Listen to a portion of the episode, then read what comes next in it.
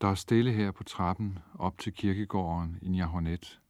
Udstedet bag ved klippen, der ligner et skaldet hoved i Umanakfjorden, cirka 500 km nord for Polarcirklen. De fleste fangere, de fleste slæder, de fleste hunde er kørt på fangst i morges, enten ud til iskanten eller på utokfangst.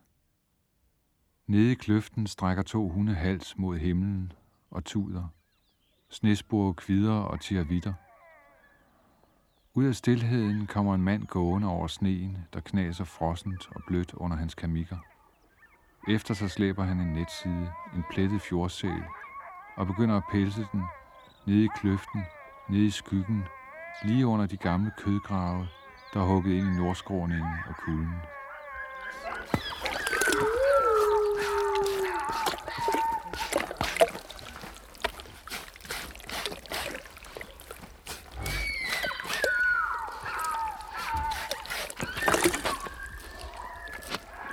Spække skulper og slasker, mens han pelser sælen. To løse slædehunde, der lige har født, slås om blodpletterne i sneen. Fire valpe hyler og viner, mens de bliver løftet i nakkeskinnet ud af deres trækasse og hen til en blikskål fuld af rå sæltarme. De viner igen, da de bliver smidt tilbage i kassen, røde af blod om snuderne efter maden.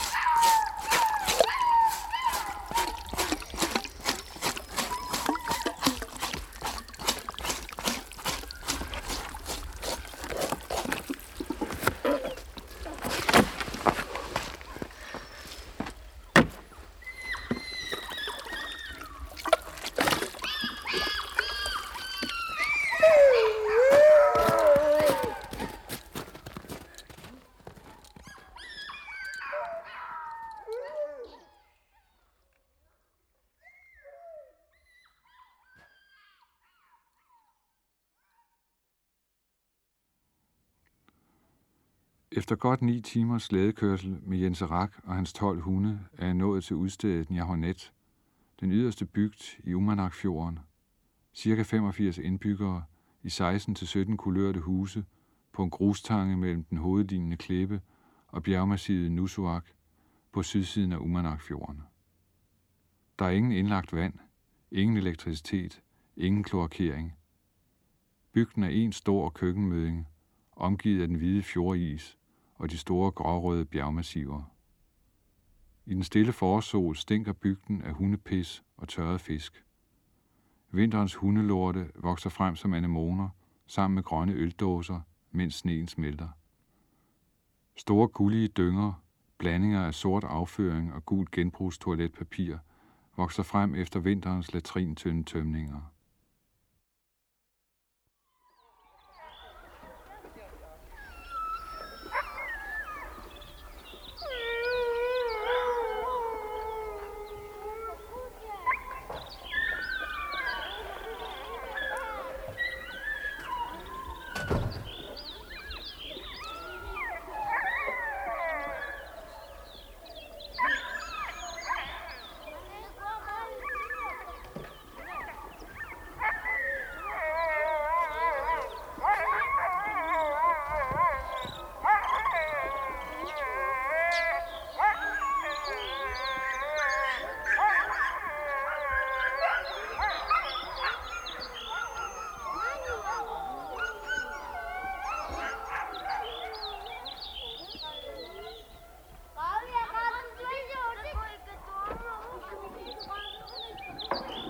Udenfor hyler hundene. Især om morgenen og hen under aften hyler de. Hyler som ulve, som indespærrede sjæle i endeløs nød, inkarneret som slædehunde. Det er en koncert af hyl om udholdelige pinsler, der vokser eller forsvinder i stilheden, mens sneen smelter, og foråret kommer, og jagten på val ved iskanten begynder. I fjorden sidder isbjergene endnu fastfrosset. Isen er endnu over en meter tyk. Her virker granit og is lige evige, lige levende evige, men med en langsommere livsrytme, som om granitten kun trak vejret en gang per århundrede. måske 10 åndedrag per tusind. Dette landskab kan ikke erobres, ikke tages i besiddelse. Kun kan det omgås med en stor ro, med en lysvågen langsomlighed. Her venter man ikke utålmodigt. Her venter man heller ikke tålmodigt. Her føles man roligt med tiden, indtil fangstdyrene kommer. Indtil sælen stikker hovedet op. Indtil valen kommer brusende tæt langs med iskanten. Eller indtil fangstdyrene ikke kommer, og der er misfangst. Det er sidst i maj måned, og fjordisen er endnu ikke brudt op. Fjorden er et stort, hvidt lyshav, fuld af isfjælde, der endnu ikke flyder. Et slædespor fører mod øst til Garsut og derfra til Umanak. Et andet slædespor fører mod vest, ud mod iskanten.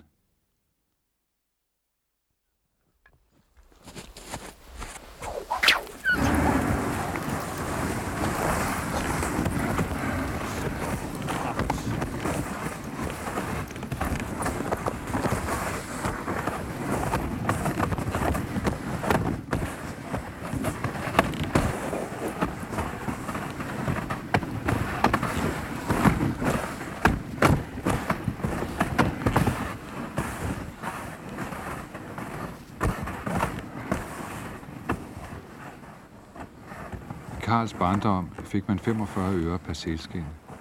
Det kunne man leve for. I dag er priserne på sælskin så lave, at det ikke kan betale sig. 65 kroner for et skin, det er for latterligt, når man tænker på det arbejde, der går forud. Først skal skinnet afspækkes, skrabes, vaskes, spændes ud, vaskes igen, tørres, vaskes igen og spændes ud – Først derefter kan man sælge det til den kongelige grønlandske handel. Må, må 73 ganim, man tager. Selv man, øh, hvis det så er, hvis det så er, hvis gudsort er for stort, så bliver det vurderet til tredje, tredje, tredje klasse skin, og så får man det der 65 kroner for alt det nu lejlighed. Karl er 56 år og har været fanger hele sit liv – ligesom hans far og farfar og deres fædre. Han har selv tre sønner, men de to ældste bliver aldrig fanger, siger han. Omgivelsernes påvirkning har været for stærk. Han håber stadigvæk, at hans yngste søn skal blive fanger, men han er kun 10 år. Han ved ikke, hvordan det skal gå. Han har hørt, at en eller anden fransk skuespillerinde har lavet en kampagne mod fangst på sælunger. Han har hørt, at hun har lavet en bog, hvor hun sammenligner sæleungerne med forældreløse børn. Det er selvfølgelig de kanadiske fangers drab på sæleunger, hun taler om. Men hun er jo europæer, og vi er grønlændere. kommer er jo en europæer, det vil sige en anden folkestamme, og vi er grønlændere, og det kan være, at øh, hans folk, eller hendes folk øh, tror så meget på hende, at, øh, at de ikke vil høre vores argumenter, og vedkommende tjener jo penge i form af hun er skuespiller og sanger og kan få penge. Måske på den måde siger hun, at det er skidt med andre folkeslag. Inu vaan maitla pisopti tänne, minä tuon alta raagamit. Inu inu on ikke lov til at sige noget toppe. Sådan er det jo med mange mennesker, når de øh, kommer til pengekassen, så glemmer de alt om deres baggrund og deres medmennesker også. Der boede en franskmand, Jacques, ved siden af ham i flere år. Når du rejser hjem, sagde han til ham. Så må du skrive et brev til den franske pige og fortælle hende, hvordan fangere har det. Du har været her om, om vinteren og har fulgt os, hvordan det er at være fange. Ja. Du siger noget på den franske, der siger, og jeg går med dig og tapper, der siger, dig og tapper, den et eller andet tommer. Siger,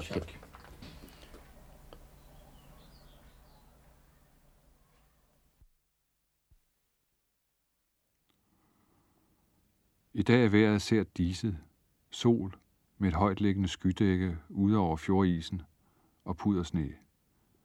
Skyerne bulner hvidt ind over kystbjergene, slæber hen over smeltevandsfugerne og hænger fast omkring toppene. Jeg er på isfangst sammen med Jens Rak. Jens Rak betyder lille Jens. Det er rakket efter Jens, der betyder lille. Han har inviteret mig på utokfangst. Fangst på sæl, mens den sover ved sit åndehul på isen. Efter en times slædekørsel mod nordvest får han øje på den første sæl. En lille, lidt urolig sort prik ude i det disvide. Jeg skal vente ved slæden, siger han med tegnsprog. Han taler kun grønlandsk, og vi taler sammen ved at pege, nikke eller lave lyd efterligninger.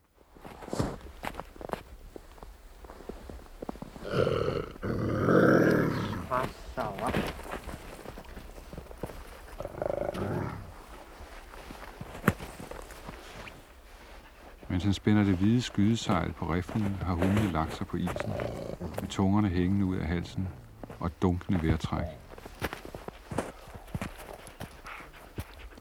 Så går han.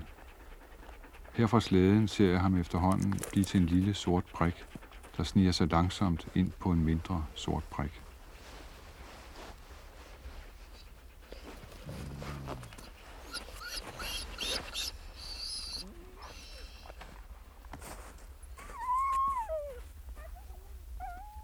I den store stillhed farer en af hundene ind imellem knurrene op, eller ligger og ser pipen af længsel efter deres herre.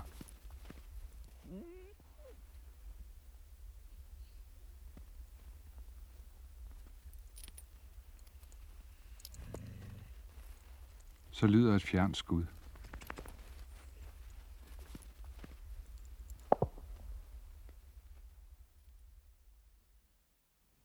Lidt senere kommer han tilbage uden sæl. Jeg spørger med fakter og lyde, hvad der er sket. Dårlige hunde, råber han. Skræmte sælen. Hun er jo for. Rim er jo fuld. Uh, uh, uh. Er jo.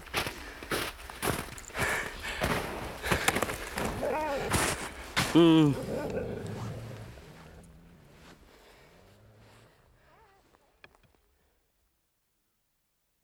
Vi kører, stanser, kører igen, indtil han igen har fået øje på sæl.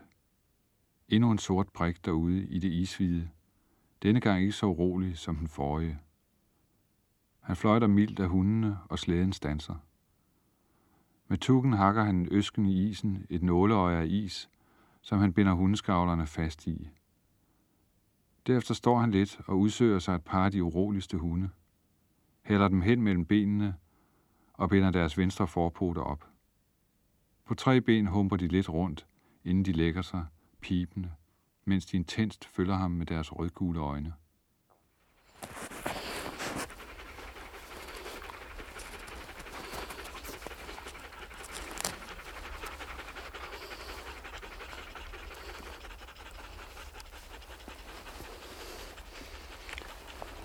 Derefter indfanger han et par af de store valpe, holder den fast mellem knæene, mens han slår en stump fiskesnøre omkring deres snudeskaft og trækker til. Valpen giver et svagt piv fra sig, mens han strammer snøren hårdt. Samtidig opdager jeg, at flere af de ældre hunde har dybe ar efter fiskesnøre omkring deres snuder.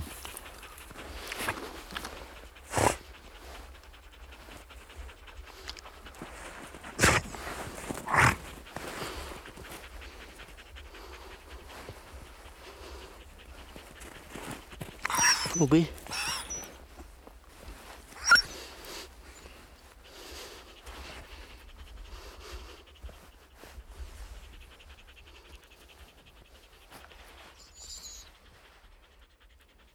Så går han. Længe efter kommer han tilbage, endnu en gang uden sæl. Den må have lugtet mig, forklarer han ved at snøfte med næsen. Vi kører igen, indtil vi længe efter får øje på en tredje sort prik ude på isen. Måske er det den samme sæl, vi følger fra åndehul til åndehul. Igen binder han hundene om snude og forben og går. Længe kan jeg følge ham snige sig ind på den sovende sæl. Så lyder det fjerne skud, og igen ser jeg sælen smutte ned i åndehullet, mens Jenserak løber, nærmest spæner derhen på glatte kamikker, smider sig ned og stikker armen langt ned i hullet. Derefter trækker han sælen op på isen og vinker til mig med armene. Endelig. Hun er en sexmor.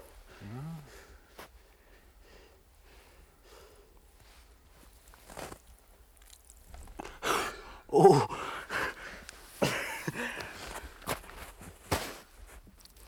Henne ved åndehullet viser han mig, hvor han ramte den. I halsen.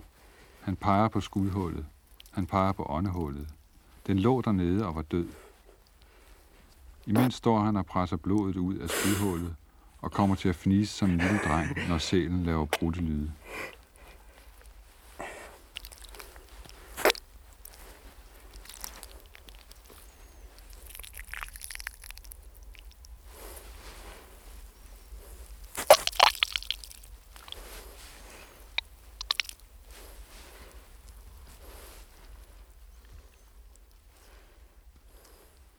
Efter fem timer på isen kører vi tilbage til Njahonet. Udbytte, en sæl, værdi, cirka 100 kroner.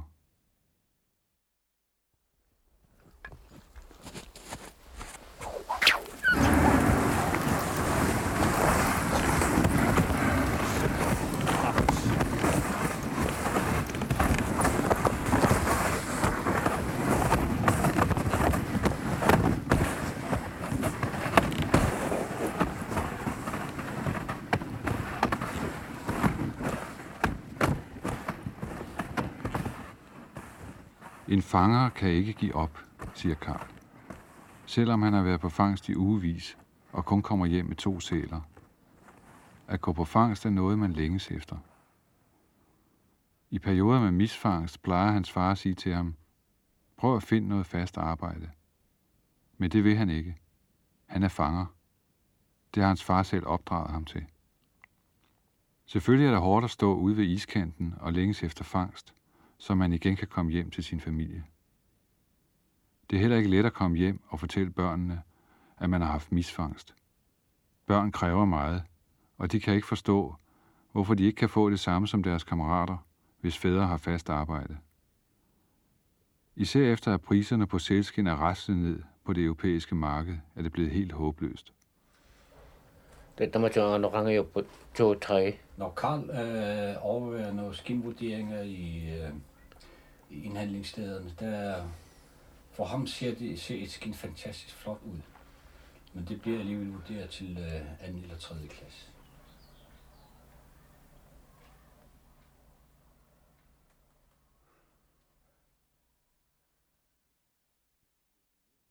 Hvis det blæser mere op, kommer fangerne ind fra iskanten, mener Hans Petersen.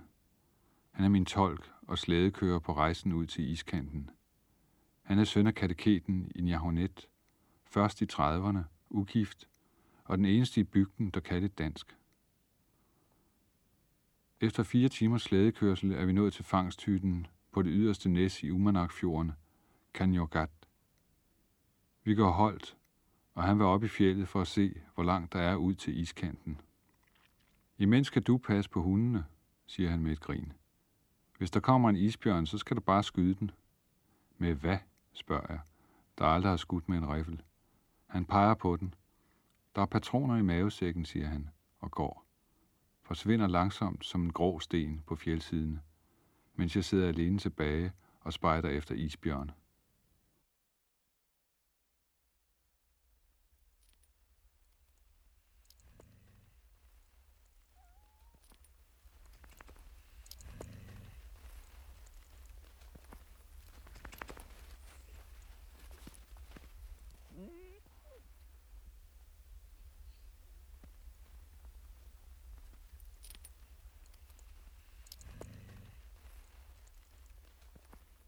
For i fjordisen, ligger isbjergene tættere og ligner fantastiske, nærmest hallucinatoriske drømmeformer, virkelig gjort i is.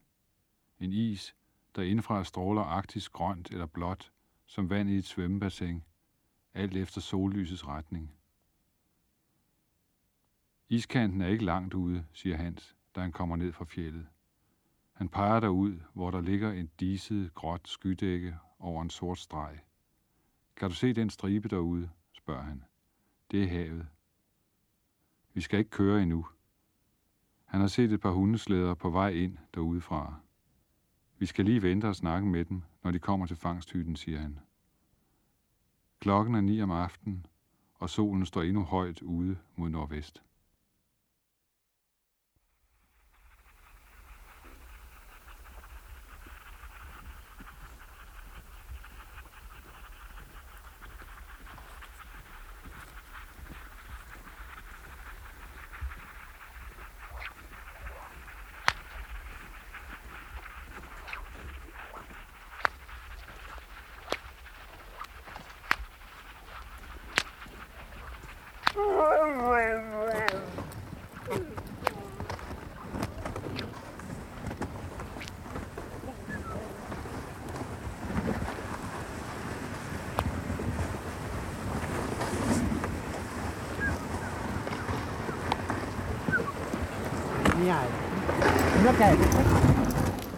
Den første slæde er Jens Raks. Hans pisk svirper over hundene, mens han nærmer sig, siddende højt på slæden på rensdyrskinnet oven på et bjerg af valkød. Så fløjter han hundene til stansning. De har fået val, siger Hans. Mens han spænder hundene fra, fortæller Jens Rak. Valerne kom sydfra i morges. Det var måske en flok på syv, der kom op langs iskanten. Det var den sidste, de skød. Uno,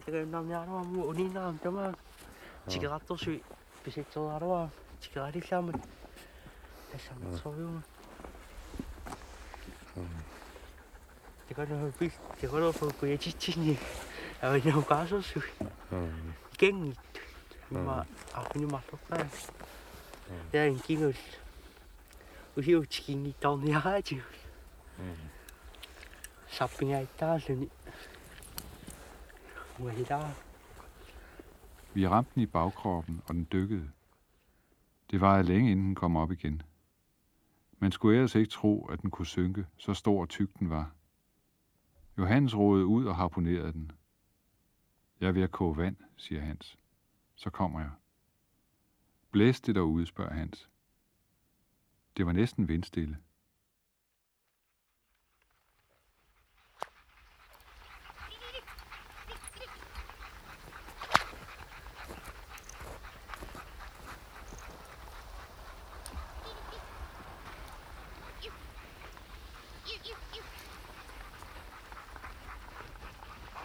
Nærmer Johannes sig.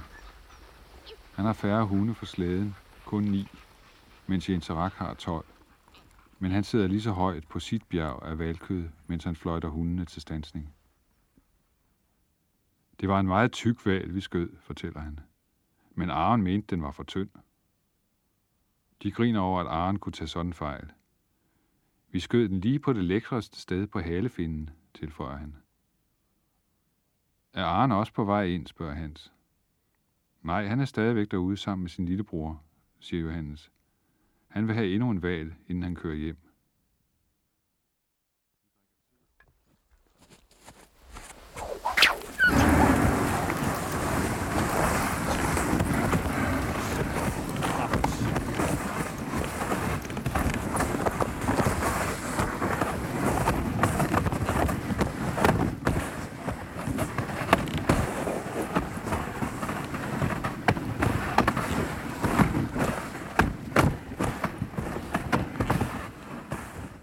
Vinteren 1967 lod isen vente på sig, husker Karl.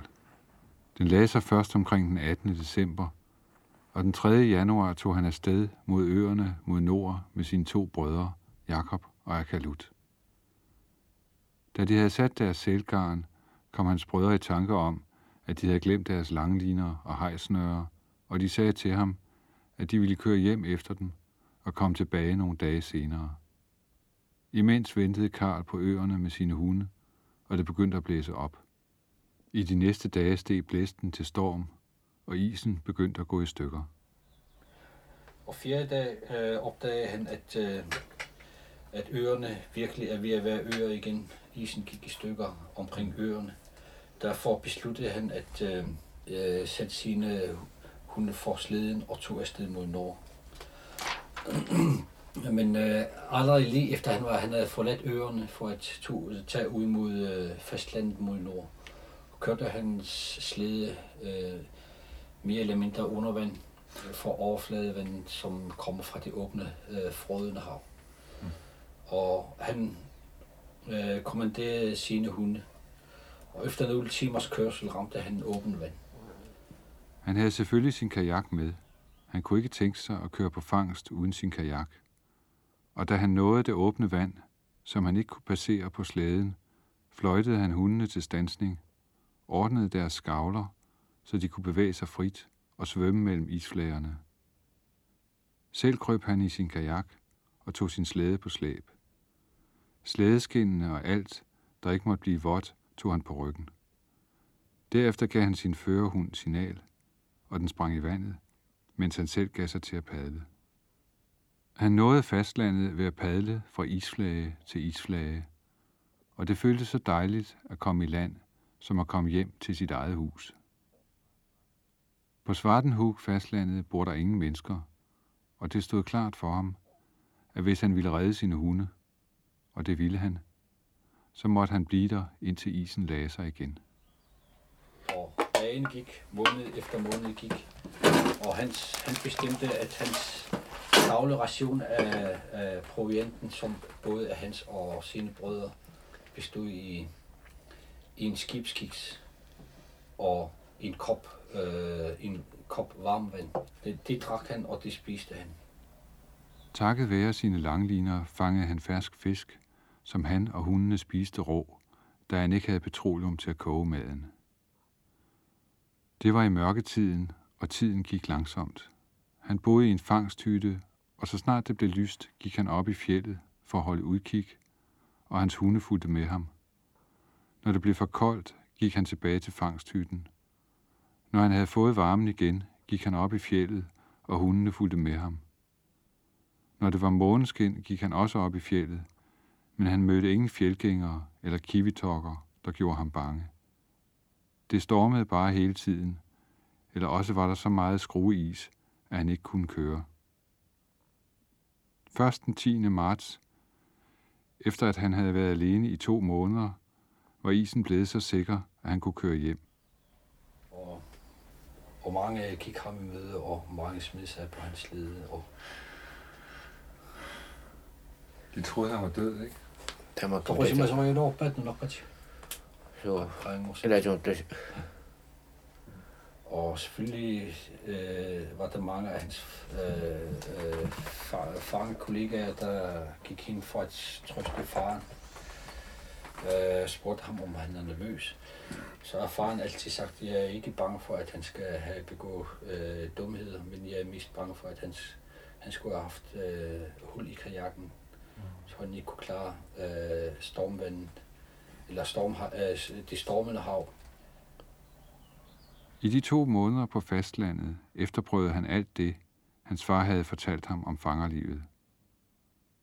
Og når man synes, at livet er godt nok, så fortvivler man ikke og giver ikke op. Først derefter giftede han sig. Han var 40 år, da han giftede sig, og hans kone var meget yngre. Mens han opholdt sig på fastlandet, havde han en drøm, hvor han så en kvindes ansigt. Og det var, som om han skulle gifte sig med hende. No nyt jag var var niin mä annan den gången. Tre tre under kyrkop. Och tre tre Det var fra Malta til der er meget yngre til end Salta Session. Konen er kun 33 år. Lignede hun øh, billedet, han så i sin drømme? Sen det som allaraat allaraat. Vi den hanger op allaraat op det jo. Altså, udseendet er nok det samme, men øh, hvad han ikke vidste bag udseendet, er så kommet bagefter.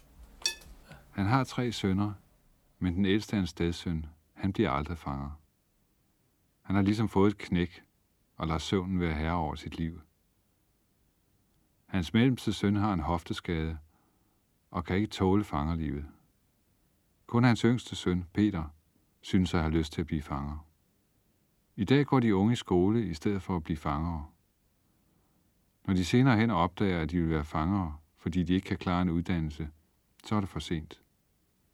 De har ikke lært om fangerlivet, mens de var unge og lærernemme. Klokken halv et om natten, efter to døgn ved iskanten, bliver vi tvunget til at køre ind til fangsthytten. En kraftig sydvestenvind er steget til stiv kuling, og teltet står og blaffer vanvittigt. Blåsorte stormskyer samler sig mod syd over Diskobugten. Mod nord over Svartenhug står en orangerød sol ved midnatstid. Et lavt virvende snefog blæser over isen, pisker afsted mellem de lange skygger fra isskosserne. Sorte bølger med et hvidt perleagtigt skum begynder at slå ind over iskanten.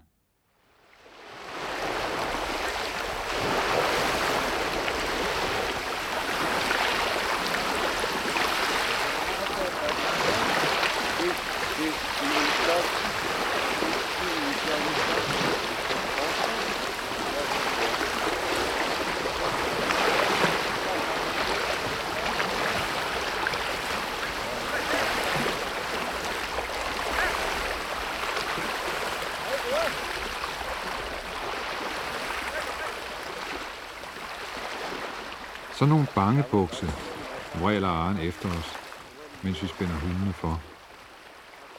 Selvom hans lillebror følger med os, vil han alligevel blive derude, alene. Mens vi fjerner os fra iskanten, ser jeg mig tilbage. Arne er begyndt at tage sit telt ned og spænde hundene for. Som en lille sort prik følger han os i de næste timer, mens vi med vinden i ryggen kører ind mod fastlandet i bidende kulde mellem isbjerge, der får uheldsvanger former i det orangerøde stormlys. En halv smeltet, kæmpemæssig issvings ruer truende ude i den fjerne grå havstribe. Omkring os står isfjælde med fint mejslede orgelpibetænder, løver med manker som kvindebryster, og i skyggerne blotlysende krystalvægge, splinter fra isdronningens palads. Det er ikke godt at være alene derude, siger Aren grinende, da vi endelig når ind til fangsthytten, hvor vi tilbringer natten, 13 fangere og mig, sammenkrummet på briksen. Den næste formiddag har stormen lagt sig, og vi kører derud igen. Aren er ikke til at stanse. Han vil have valg, og indtil videre har vi ventet forgæves i to døgn. For to dage siden, den første nat, kom hvidvalerne op langs iskanten, blæsende vandstråler ud fra pandeåbningen, mens deres gråhvide rygge bølgede op og ned som stive dønninger mellem de krabbe bølger.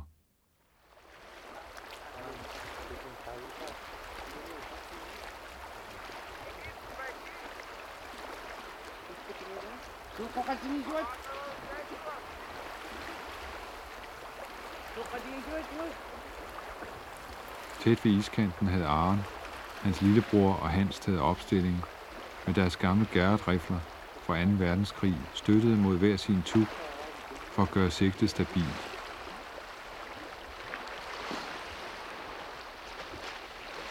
Så kom valen.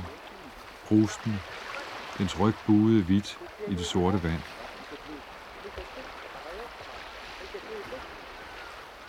Derpå lød skuddet.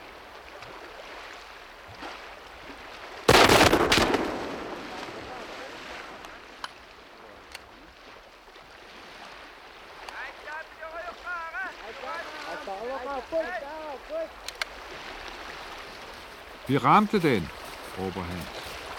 Valen ligesom slog med halefinden, så sank den. Den kommer op om lidt, mener Arne, der står parat med harpunen. Det ene af skuddene ramte vandet, mener Hans.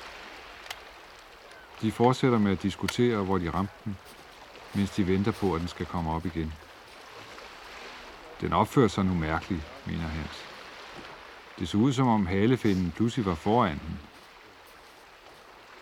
Hvis den kommer op igen, så får vi den, siger Arne. Det er altså for dumt, at vi bare lader dem svømme forbi os.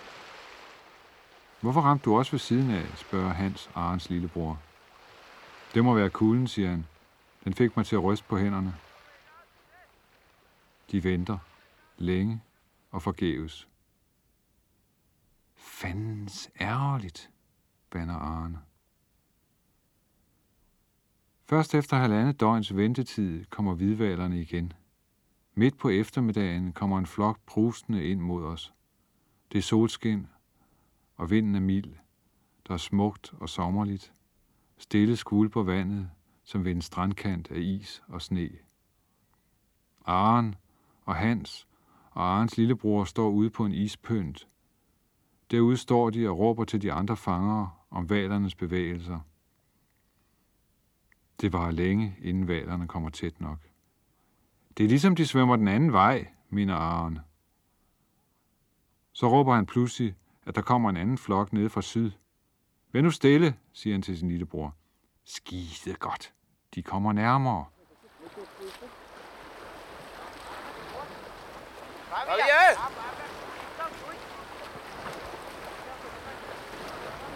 Amaga, quite sweet.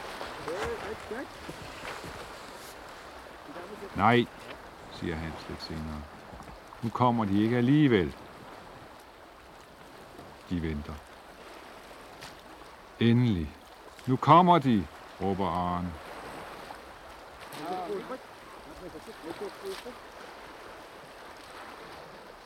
De tre fangere står igen med geværløbende støttet mod deres tub for at holde et stabilt sigte, mens hvidvalen kommer tæt forbi krusten. Så skyder de.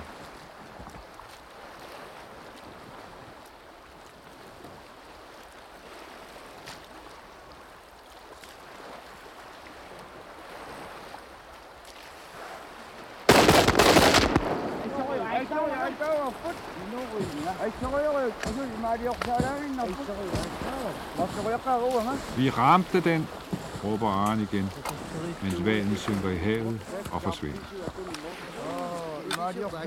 Hellefinden reagerede overhovedet ikke, siger hans lillebror. De står og diskuterer, om den snart kommer op igen.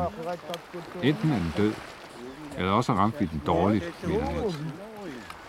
Man skal ramme den i knoglerne, mener Arne. Ellers kommer den ikke op igen. Måske er den død, mener de.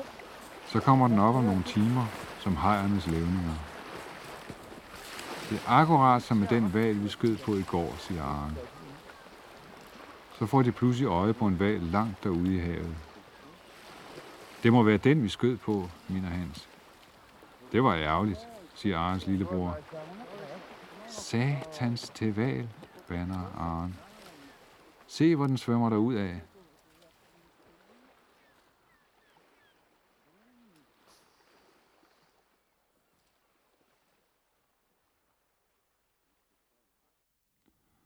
Om aftenen hen ad midnat stiger blæsten til stiv kuling, og vi bliver tvunget til at køre ind til fangsthytten.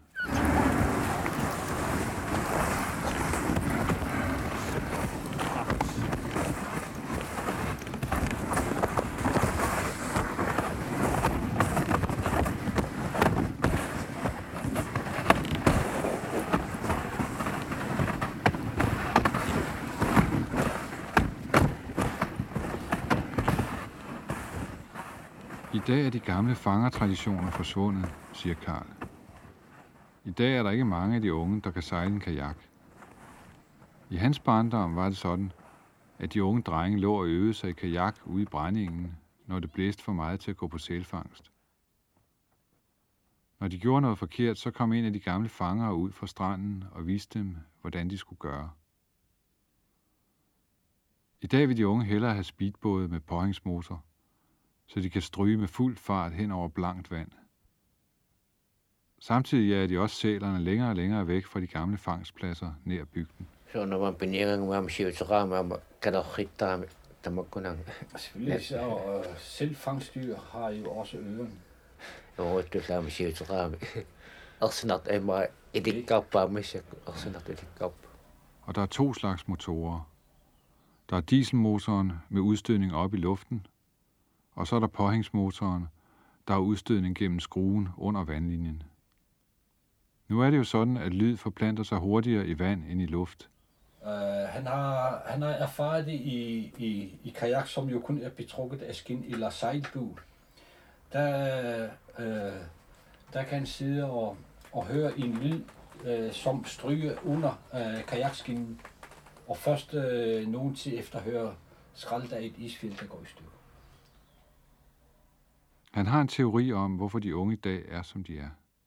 Øh, det blandt andet øh, kan illustreres ved, at øh, mange af de unge, der vokser op nu, har fået øh, øh, pulvermælk, som er af fremmed, øh, hmm, fremmed herkomst. Øh, mens Karl og hans, øh, hans øh, og, øh, generation har oplevet det, øh, hvad skal man sige, det meget øh, intime liv med den ældre generation og har fået et bryst af deres mor langt op i barndommen. Det er jo ikke kun i hans bygd, at voldsmentaliteten er stigende. Det er jo over hele Grønland. Men en fanger kan ikke lade sig beherske af sin utålmodighed eller af sit søvnbehov. Det er heller ikke butiksmaden, der skal bestemme over en fanger. Jo ikke de ikke kulinariske suatlapisi. øh, efter butiksmad, der skal bestemme en fanger. Der er mange yngre fanger, der er på fangstpladserne, når det er på fangstture. som når det så udgår for, for butiksmad, sukker og tobak og kaffe, som så siger, nu må vi hellere hjem, nu har vi ikke mere mad, selvom det har kød og sådan noget. Og så kan de tage hjem, fordi de er på, at det trækker op til dårligt vejr. Så kan de tage ind der for at komme hjem. Og morgen efter, så, så kan det være havblik, strålende vejr til at gå fangst i. Men de er i, i byen, bygden. Så er det dem, der kan holde ud, der kan sige at være gode for Det er udholdenhed.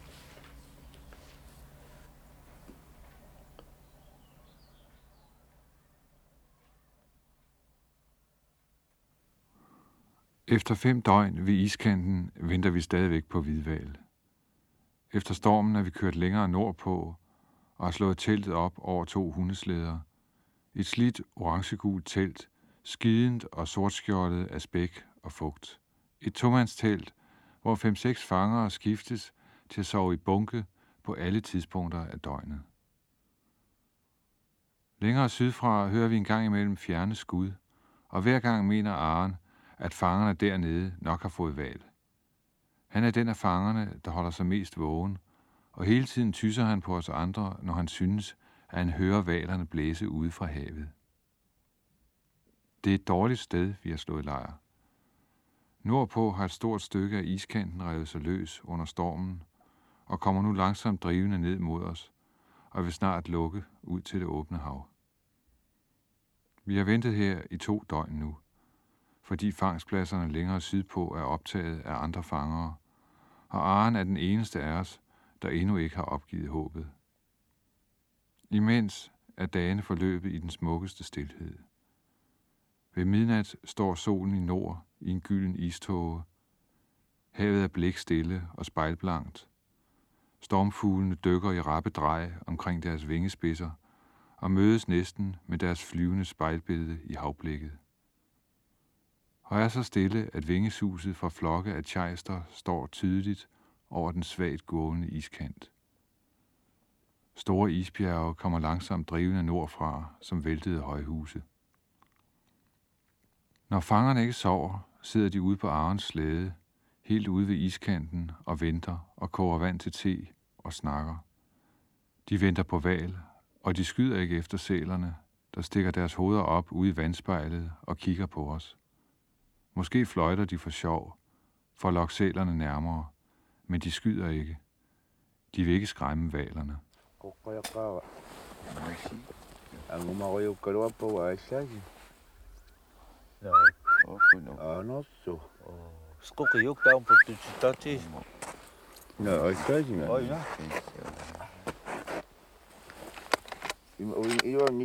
niyo.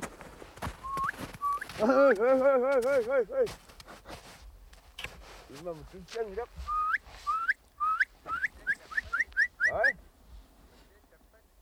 Yes.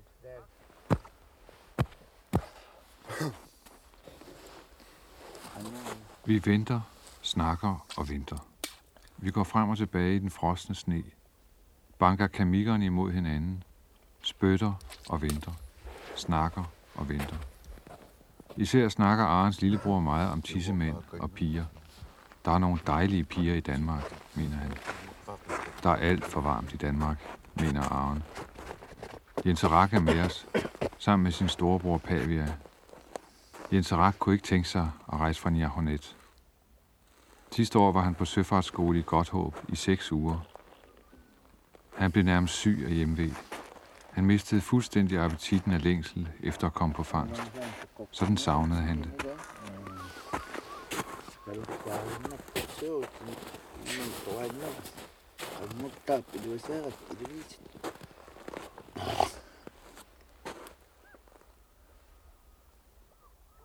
Это слоник бывает.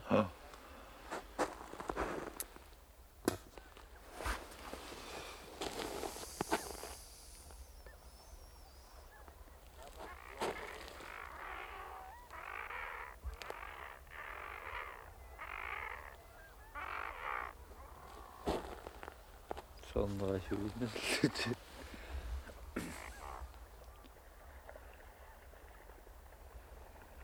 Vi venter, lytter ud i havet, spytter. Aren fortæller om dengang han og Hans blev overfaldet af en af de røde valrosser. Først kunne de ikke forstå, hvad det var. Det lød ligesom lyden fra et gammeldags propelfly. Men pludselig stod den halvt inde i deres båd og var ved at vælte den. Hans troede, at nu skulle de dø. Og Aren blev ved med at råbe, at han skulle skyde. Til sidst fik de da også dyret skudt. Hans skød det mindst fem gange. Men det var ligesom om, den valros ikke ville dø. Det var virkelig en meget aggressiv valros. Om aftenen den anden dag begynder det at lufte lidt, og drivisen nordfra kommer nærmere. Aren er faldet i søvn på sin slæde under et tyndt vattæppe. Det er meget koldt, mindst 25 minusgrader. Solen skinner fra nordvest, og isen damper af hvid frosttåge. En sæl stikker hovedet op fem meter ude. Den ligger og plasker saligt i sit aftenbad, mens Aren snorker. Der er sæl, visker jeg. Han vågner. Søvnomtumlet rejser han sig, ser på sælen, der nu svømmer længere ud, og giver sig til at fløjte af den. Så fortryder han, og sælen dykker med et lille plask fra halelufferne. Han venter på valg, siger han, og lægger sig igen.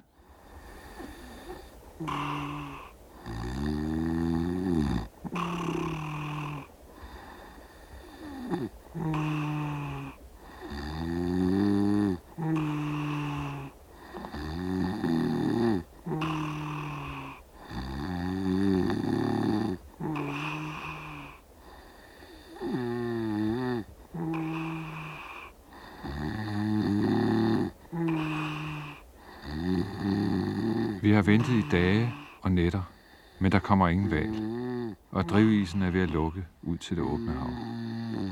Det er fire døgn siden, vi sidst så val, og fangerne begynder at blive utidige. Om mandagen, den 28. maj, på femte dagen, kører vi sydpå for at finde en bedre fangstplads med frit vand. På vejen skyder Arens lillebror flere gange efter sæl, men rammer hele tiden forbi.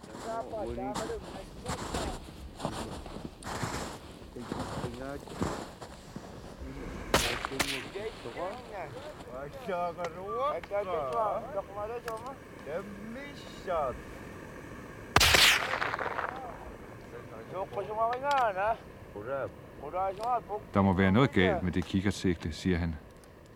Han rammer hele tiden enten lige ned i vandet, foran sælens hoved, eller ved siden af. Kuglen rekorsiterer på vandspejlet og viner syngende bort.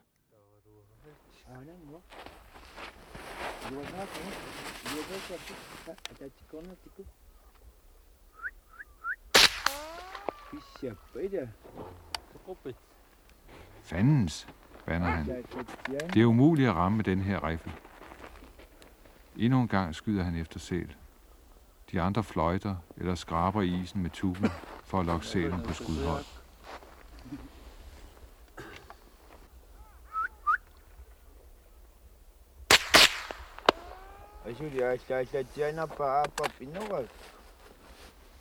Forbier igen.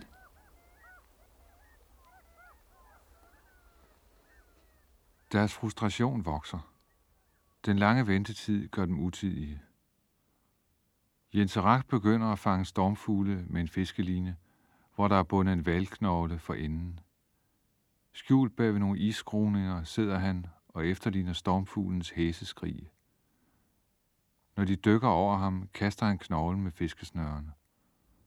Som regel rammer han ved siden af, men indimellem er han lige ved at få knoglen til at snurre om fuglens vinge. Der lyder en høj, svirpende lyd, når snøren rammer fuglen, der vipper eller flakser.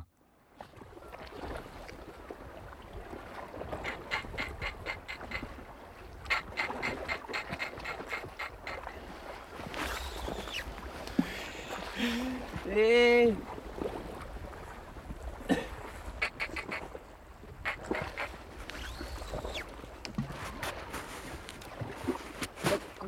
Så.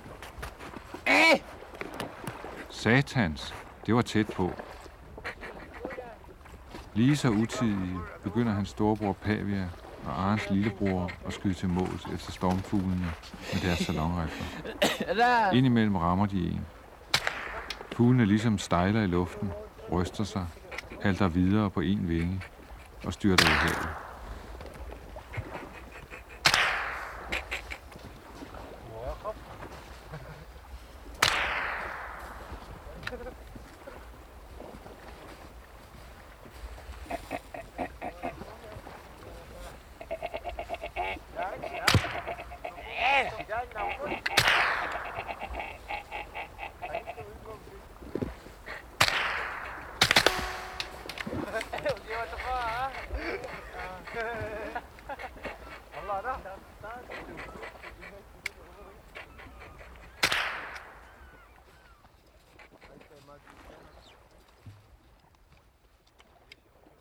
Længere sydpå har de skudt val.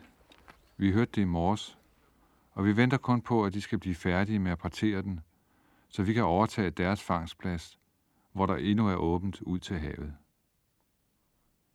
Vi når frem midt på dagen. Det er den samme fangstplads, hvor Aren skød val for seks dage siden. Nu ligger der to lange valskeletter ved iskanten. To lange blodsorte rygvirvler i en sø af blod og smeltevand. Lidt borte fra de nyeste vallævninger ligger fosteret.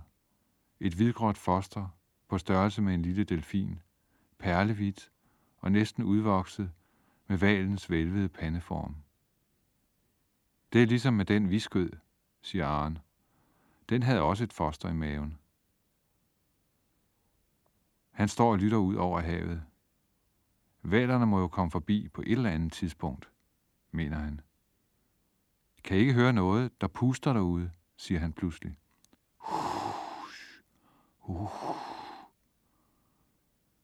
De andre kan ikke høre noget. Det er nok en kusse, du kan høre, mener hans lillebror. Nej, der er hvidval derude, siger Aren. I aften skulle vi gerne have hvidval. Helst inden han skal køre hjem. Han har lovet at være hjemme til sin datters fødselsdag i morgen, og det er en slæderejse på ni timer. Der må snart komme val, siger han. Det er mange dage siden, vi sidst så en. Mange dage siden. Så ser de den derude. En stor klapmys, mener Arens lillebror. Skyd den bare, siger Arne. Det er bedre end ingenting. De giver sig til at fløjte efter den store sæl, der igen stikker hovedet op nærmere iskanten. Arens lillebror lægger an, sigter og skyder. Kuppia.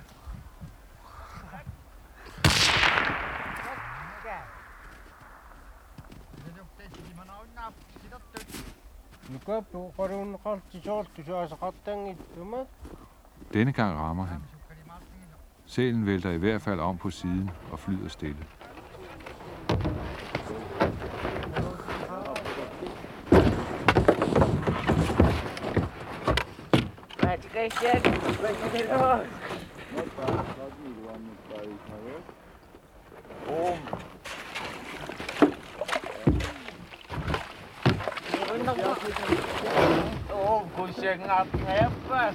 De skubber deres plastikbåd i vandet og roer ud efter sælen.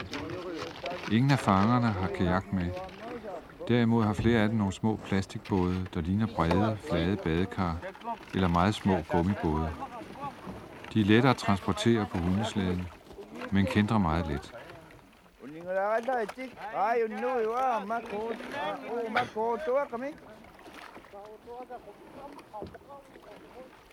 Aren og Jens Rak står inde på iskanten og diskuterer, hvad det nu er, der foregår derude på vandet, hvor Arens lillebror nærmer sig den døde sæl.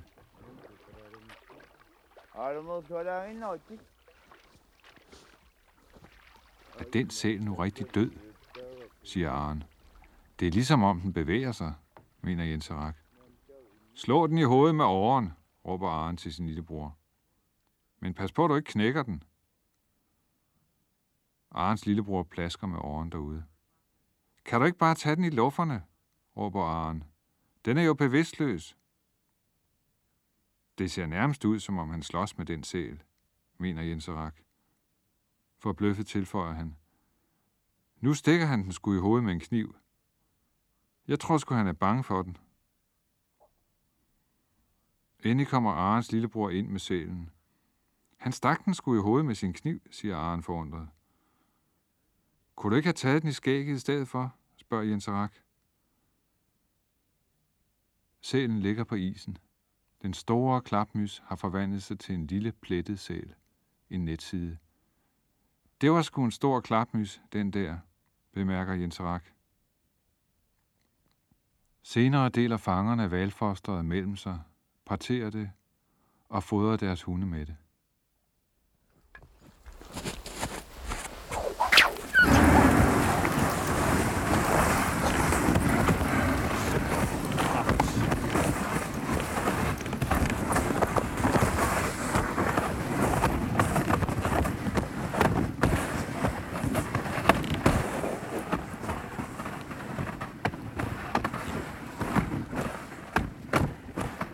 Om natten, lidt over midnat, kører Hans og jeg ind til Njahonet sammen med Aren.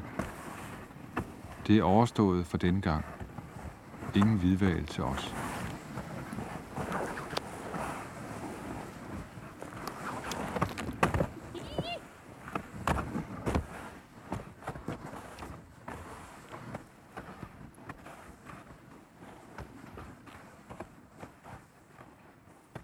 Der er så mange oplevelser, som Karl gerne ville give videre til sine børn. Men det er ligesom om de unge ikke hører efter. Når han prøver at fortælle sin stedsøn noget, så siger hans kone, du skal ikke høre efter ham. Han er ikke din rigtige far. Den.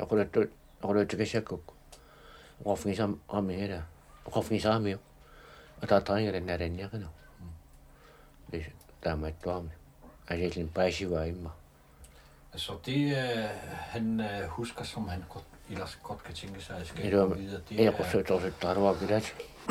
for, hans, for eksempel hans oplevelser med sin far. Han husker dengang, han var på fangst med sin far, da han var seks år gammel. Når faren havde skudt en sæl, så plejede han at sige, nu skal jeg lave mad til dig. Find nogle flade sten. Derpå lavede hans far et bål af tørt drivtømmer, og oven på ilden lagde han de flade sten.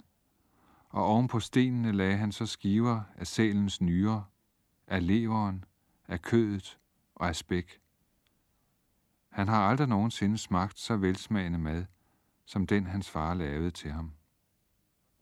Det er sådan nogle oplevelser, han gerne ville videregive til sine sønner. Men det er svært med de unge i dag. Hans håb er, at hans yngste søn Peter en dag skal blive fanger. Men det er ikke til at vide. Peter er kun 10 år.